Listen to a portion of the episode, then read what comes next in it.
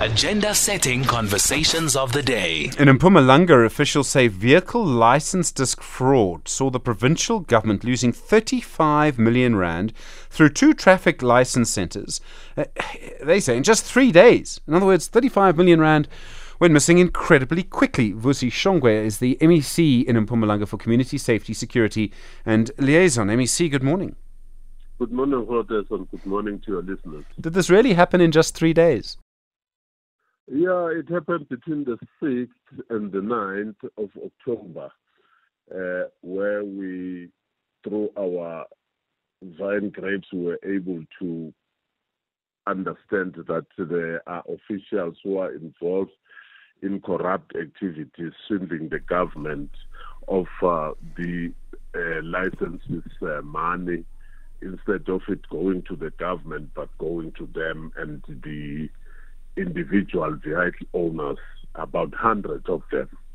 How does that happen? I mean, I don't understand. People, are people paying cash? Surely it wasn't 35 million rand in cash. I mean, you wouldn't be able to walk out of a centre with that. So then, I mean, you must be able to trace it electronically. Yeah, it is. It is. It is electronically, but uh, uh, officials, you know yourself, Cortes, that any person who's working with something become an expert in that particular field and they are able to swindle the government. Hence, we have discovered that uh, we have lost such a big amount of money and we are working tirelessly together with all the security agencies in making sure that we recover that money. Were most of the license discs for heavy trucks, you know, trucks that go through Mpumalanga and sometimes go to other countries, or were most of them cars? Precisely, precisely, Fortes. That is exactly what yourself as a presenter can be able to, to, to talk about it. so That in all the provinces and across the neighboring countries, trucks that you see, all of them are registered under Mpumalanga. Then you must ask yourself why. What is the interest in Mpumalanga? So that is the syndicate that we are following up, and we are going to make sure that they are arrested and the money for government is recovered. Um, so, I mean, surely there are checks in place to make sure that the money moves properly, even in these centres. And I mean, you know, so often, you know, someone will go to a centre and you, you go through the entire process and you only pay right at the end. And the reason that that is, and it's all through one sort of office, is so that you can tightly control it. So then it's pretty obvious where you need to start your investigation. It goes through that one office. Precisely, we are we are not working alone as uh, the Department of uh, of Safety and Security in Mpumalanga. We are working with RTMC. You will know that RTMC has experts.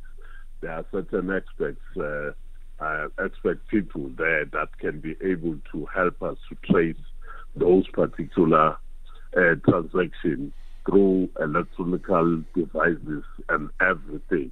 That will also bring your Hawks as well as your SIU and all security agencies that have a knowledge in tracing uh, that particular scam.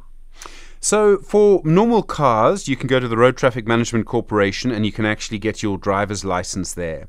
For Mpumalanga, can you go online to that same website and get a truck license? And what I'm saying is, do you not want to encourage people to do that rather than go to your driver's license centers because that should reduce the corruption? That is exactly what we are trying to do after this uh, bad experience.